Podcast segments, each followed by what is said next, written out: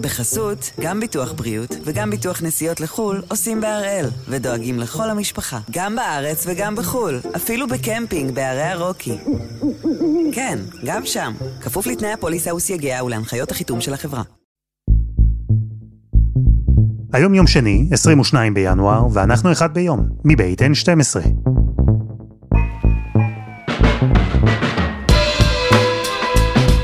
אני אלעד שמחיוף, ואנחנו כאן כדי להבין טוב יותר מה קורה סביבנו, סיפור אחד ביום, בכל יום.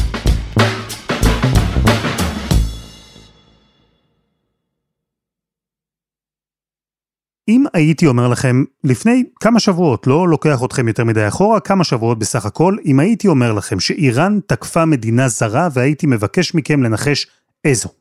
אני מניח שרובכם הייתם אומרים ישראל, אולי חלקכם סעודיה, אולי מדברים על פיגוע דרך ארגון טרור זר באיזו בירה אירופית. אני די משוכנע שלא הייתם אומרים פקיסטן, נכון? אבל זה מה שקרה. Anguish after Iran launched a deadly drone strike in Pakistan. It killed two children and injured two others. Pakistan recalled its ambassador from Tehran. האיראנים תקפו את השכנה שלהם ממזרח ולקחו אחריות. אמרו שהם תקפו, הם לא השתמשו באיזה פרוקסי כמו שאנחנו מורגלים. הפקיסטנים, נזכיר, מדינה גרעינית, כן? תקפו בחזרה באיראן. התחיל משבר דיפלומטי וחילופי האשמות פומביים, תרגילים צבאיים מאיימים קרוב לגבול, ובמקביל גם מי שטוען שבעצם זו הכל הצגה גדולה. אבל התקיפה בפקיסטן היא רק חלק משורה של תקיפות שביצעה איראן בימים האחרונים, גם סוריה הייתה על הכוונת וגם עיראק.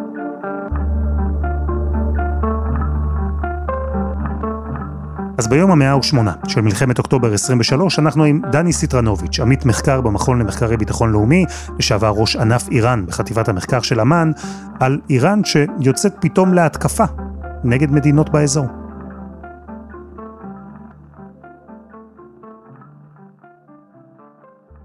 יודע, כשאנחנו מדברים למשל על uh, אסטרטגיית הגרעין של איראן, אז מהר מהר מהר רצים לסיפור של חמינאי ורצו לבנות פצצה וכדומה. אבל שוכחים שמי שהראשון שלמעשה הביא את התפיסה הגרעינית, כלומר איראן כמעצמה חייבת שיהיה לה יכולת גרעינית, זה השאה האיראני. ולמה? כי בסופו של דבר איראן, לפני הכל, היא מדינה פרנואידית. אנחנו רגילים לחשוב על איראן במונחים מאוד מסוימים, אבל זה לא ממש מסכם את כל מה שהיא איראן. אנחנו רואים בה כתוקפן, אבל איראן במקביל מתחזקת גם גישה מתגוננת כמעט בכל מחיר. איראן מאוד חוששת לעתידה ולגורלה, מכיוון שברי מנהיג איראן, היום אה, חמינאי, שרידות המשטר היא שרידותה של השיעה ככלל, ולכן צריכים להבטיח הכל שאיראן תשרוד, וכדי שאיראן תשרוד, היא לא מתערבת במלחמות לא לה, היא מפעילה כוח במשורה, זה אמנם בניגוד מוחלט לתפיסה שלנו כמשטר רדיקלי וכדומה, אבל בשורה התחתונה היא מדינה יחסית זהירה בתהליך קבלות החלטות מאוד מאוד ריאלי. החשש הכי גדול של איראן זה מלחמה על גבולותיה, בגלל ההיסטוריה, בעיקר ההיסטוריה הקרובה של מלחמת איראן-עיראק.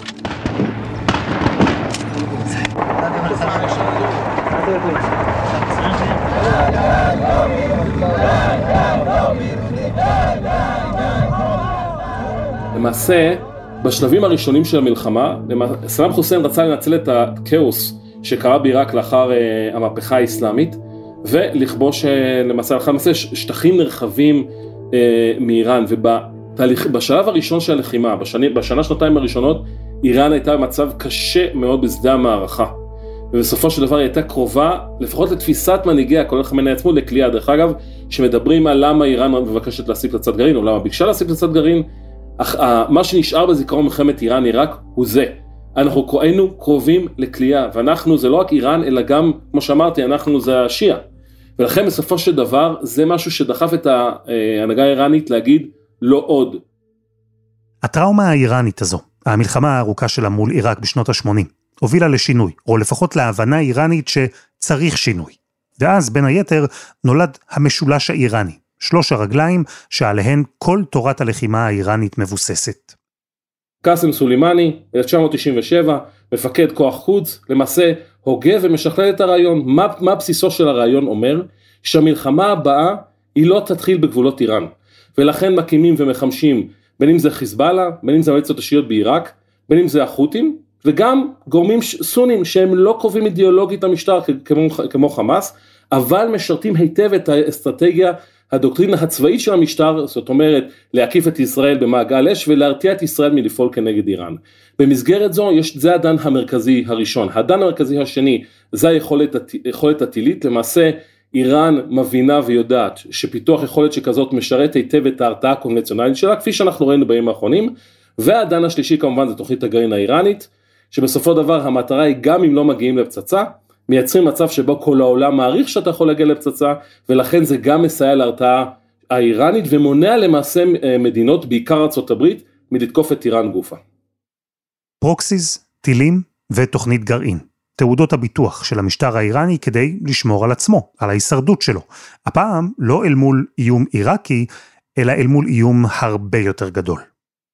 למעשה כשאנחנו מסתכלים על אה, איך איראן מסתכלת על האזור, יש דבר אחד מרכזי שהיא לא רוצה להגיע אליו, וזה עימות ישיר עם ארצות הברית.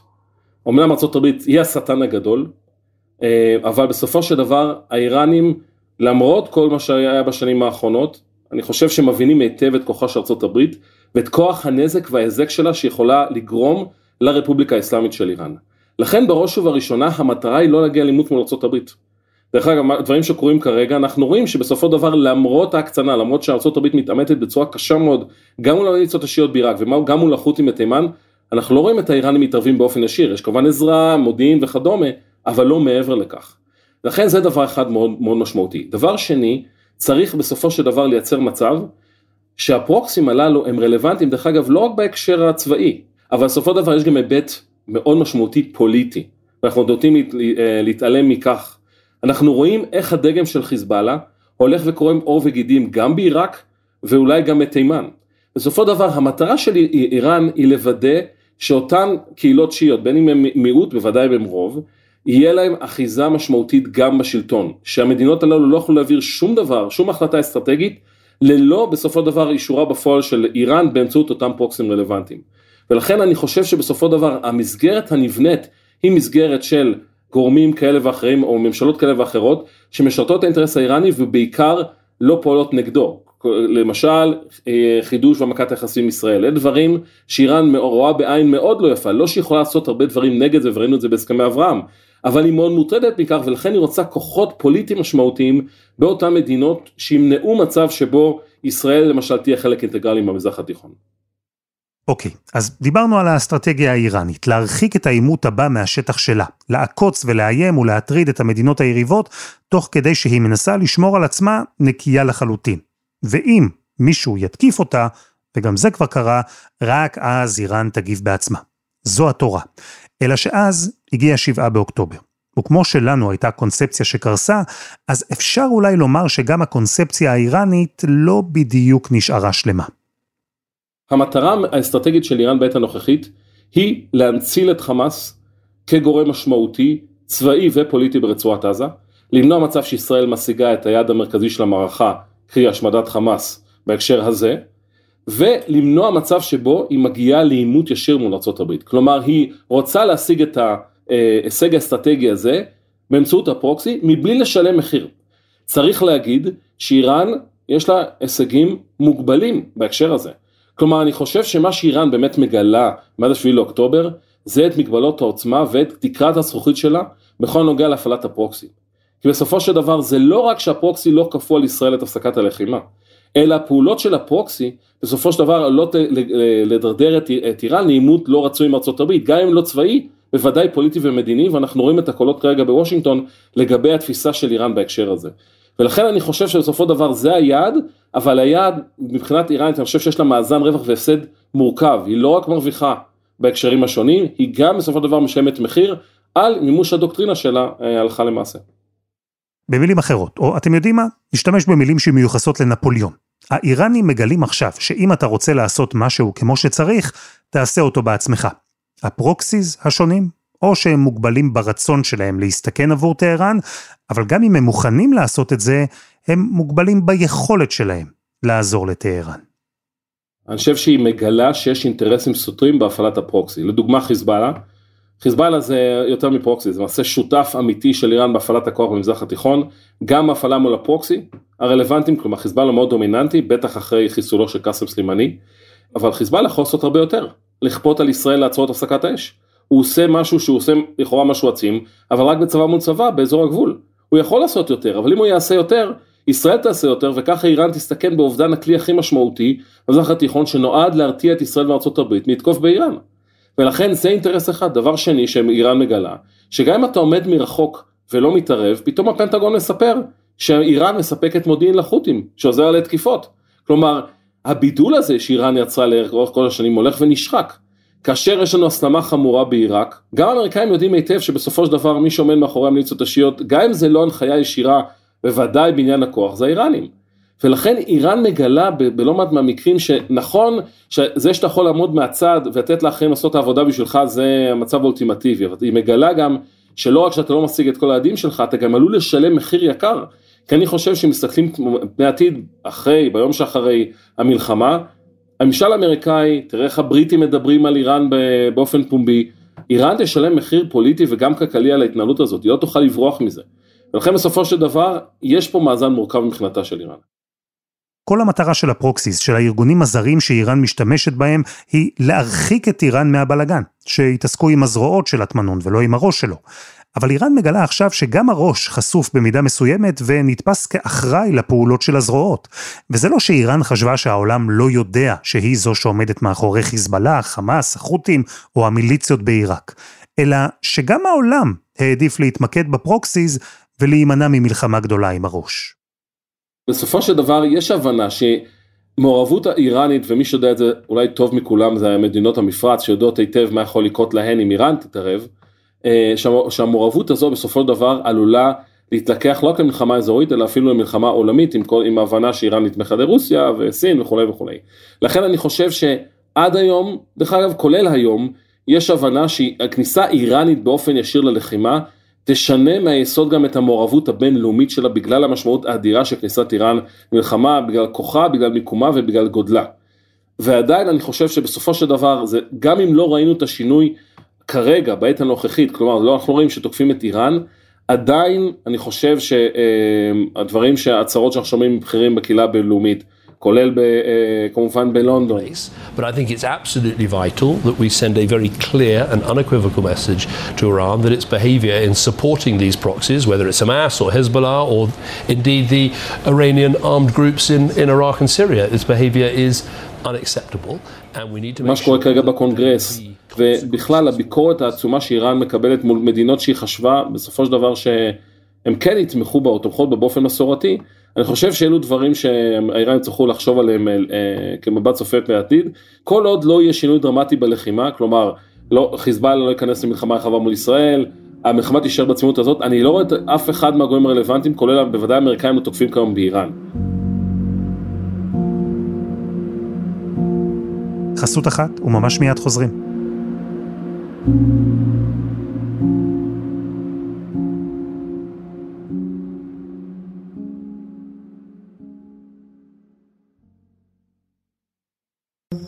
בחסות, גם ביטוח בריאות וגם ביטוח נסיעות לחו"ל עושים בהראל, ודואגים לכל המשפחה, גם בארץ וגם בחו"ל, אפילו בקמפינג בערי הרוקי. כן, גם שם, כפוף לתנאי הפוליסה וסייגיה ולהנחיות החיתום של החברה. אז אנחנו מדברים על איראן, שיצאה פתאום להתקפה ושיגרה טילים לעבר סוריה, עיראק ופקיסטן, ודיברנו על שינוי מסוים בתפיסה האיראנית שקרה בשבעה באוקטובר ובעקבותיו, אבל בעצם הסיפור של התקיפות האיראניות האלה, הוא מתחיל בשלושה בינואר. זה היה יום השנה אה, הרביעי לחיסולו של סלימני. כמובן הגיעו הרבה גורמים, אני חושב שדאעש חשבו אולי שיגיעו גם גורמים בכירים מצד המשטר האיראני.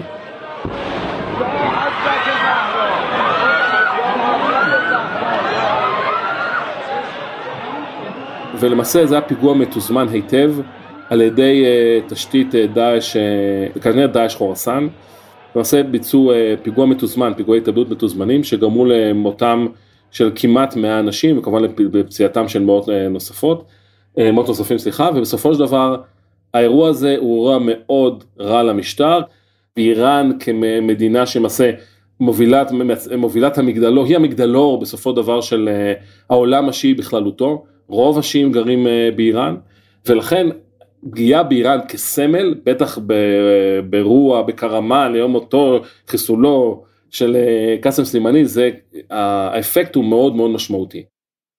הפיגוע הזה הוביל לתגובה, תגובה איראנית משולבת, טילים בליסטיים וכטב"מים לעבר סוריה ולעבר עיראק. איראן רצתה לעשות הפגנת עוצמה, אני חושב, בראש ובראשונה, ולכן הפגנת כוח ונקמה בראש ובראשונה נגד דאעש, אז ירו לעבר משהו בסוריה, שספק אם האיראנים יודעים אפילו מה זה, אבל זה מאפשר להגיד פגענו מחנות אימונים וכדומה. האירוע השני היה כמובן בהקשר של המוסד בעיראק, האיראנים טוענים שהמוסד מאוד פעיל בחלק הכורדי אה, של עיראק, ולכן זה היה גם אירוע כנקמה על סד רזי. סד רזי הוא החי, היה חי על, או אחד החיים המרכזיים מטעם הכוח קודס על העברת האמל"ח בסוריה מאיראן לחיזבאללה.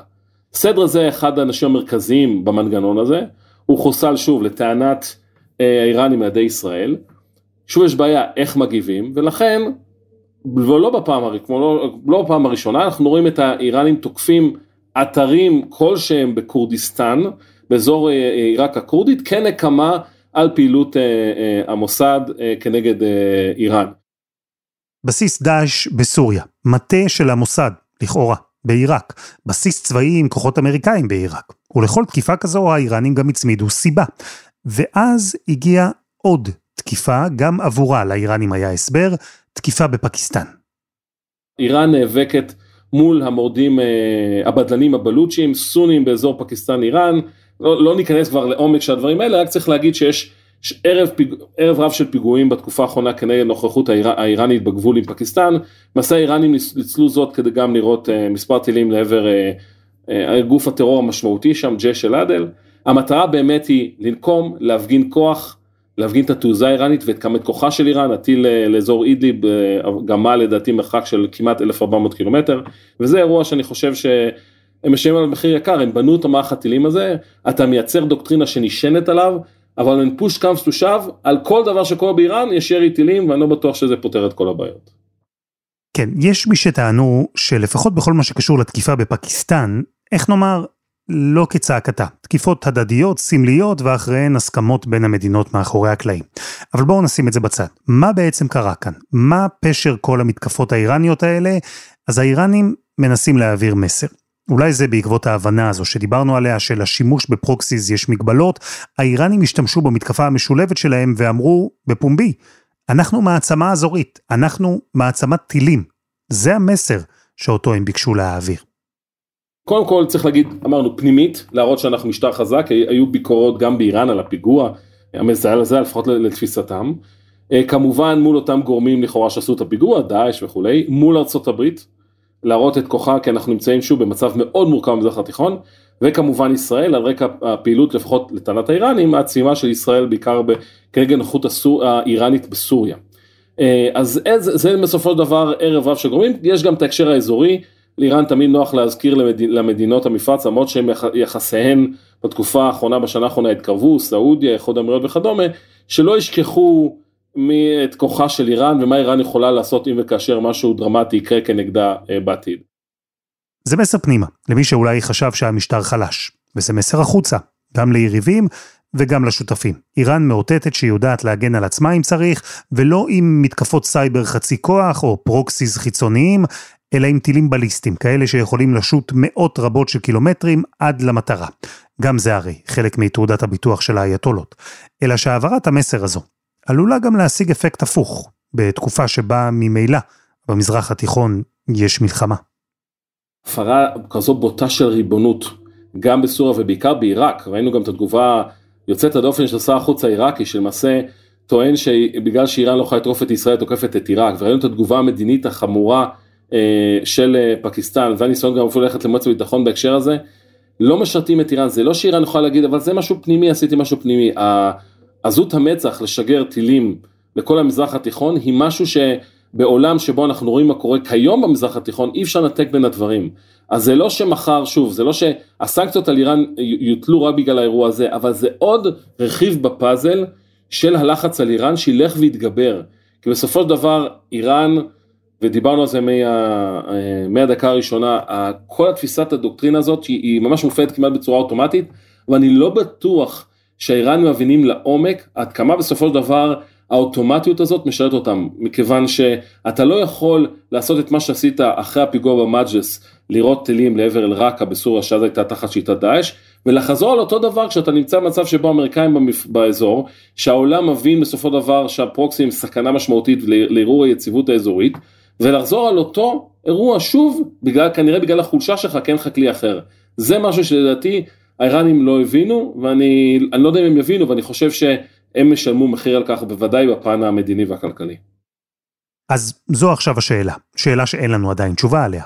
האם שבעה באוקטובר והמלחמה האזורית שמתנהלת בעוצמות שונות, האם כל זה ישנה את הגישה כלפי איראן? האם העולם יראה בה סוף סוף אחראית וגם יפעל בהתאם? איראן מתכוננת לתרחיש כזה, היא מעבירה מסרים, מדיניים וצבאיים, ומקווה בעיקר שבסוף הכל מבחינתה יחזור למסלול, שבסוף היא תצליח לשמור על הראש של הטמנון נקי, בזמן שהזרועות שלו ימשיכו לעשות את העבודה המלוכלכת. אני חושב כל עוד הקונפליקט יישאר בממדים הנוכחיים, בעיקר בהקשרים של חיזבאללה, אני לא רואה את איראן משנה את דפוס הפעולה שלה. אה, למרות המחירים שעלולה לשלם, המחיר של כניסה איראנית למערכה באופן ישיר, הוא כזה שאני לא רואה את איראן משנה את אה, דפוס ההתנהלות שלה בעת הנוכחית. היא תמשיך אותו, כמו שאנחנו רואים, תמיכה, אולי סוג של הנחיה, אבל לא באופן ישיר. אני חושב שנקודת השינוי תהיה סוגיית חיזבאללה, או כמובן תקיפה בתוך איראן, שזה סיפור אחר לחלוטין, אם איראן תתקף היא תגיב כמובן. אה, אבל הסיפור של חיזבאללה הוא המשנה המרכזי.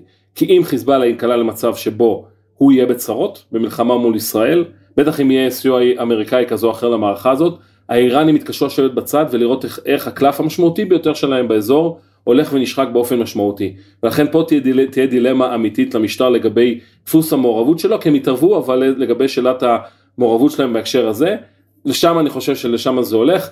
כל עוד לא יהיה שינוי ודפוס הפעולה יהיה כזה, אני חושב שהמחיר שאיראן תשלם הוא בעיקר יהיה מדיני, הוא בעיקר יהיה פוליטי, הוא בעיקר יהיה כלכלי, כי אני חושב שבסופו של דבר יהיה לחץ נוסף על איראן בהקשרים הללו, בגלל ההתנהלות שלו, בגלל מה שקורה כרגע עם הפרוקסי, יהיה התמקדות, אני מקווה מאוד, לא רק בסיפור הגרעיני שבכלל נגענו בו, שזה אירוע אחר לחלוטין וגדול ומשמעותי, אלא גם הסיפור האזורי, ולכן אני חושב שבדפוס הפעולות הנוכחית, והיה והמלחמה תיגמר ככה, איראן תשלם מחיר, אבל בעיקר בהקשרים הרכים ולא בהקשרים העצימים, אבל צריך לזכור, פיגועים של דאעש, דברים, ש... דברים שיקרו בעתיד, כי איראן כמדינה סובלת מאתגרים פנימיים משמעותיים, לאו דווקא הקשרים חיצוניים שקשורים לישראל לארה"ב, ואת זה המשטר הנוכחי באיראן מתקשה להתמודד, אבל זה אולי לפודקאסט הבא.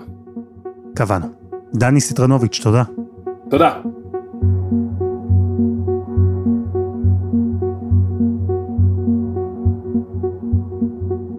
וזה היה אחד ביום של N12. אנחנו מחכים לכם בקבוצה שלנו בפייסבוק, חפשו אחד ביום, הפודקאסט היומי.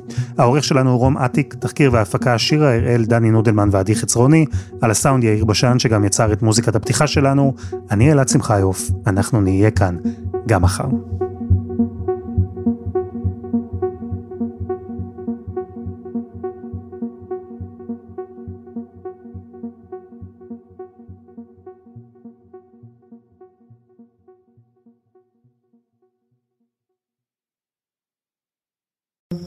בחסות, גם ביטוח בריאות וגם ביטוח נסיעות לחו"ל עושים בהראל, ודואגים לכל המשפחה, גם בארץ וגם בחו"ל, אפילו בקמפינג בערי הרוקי. כן, גם שם, כפוף לתנאי הפוליסה וסייגיה ולהנחיות החיתום של החברה.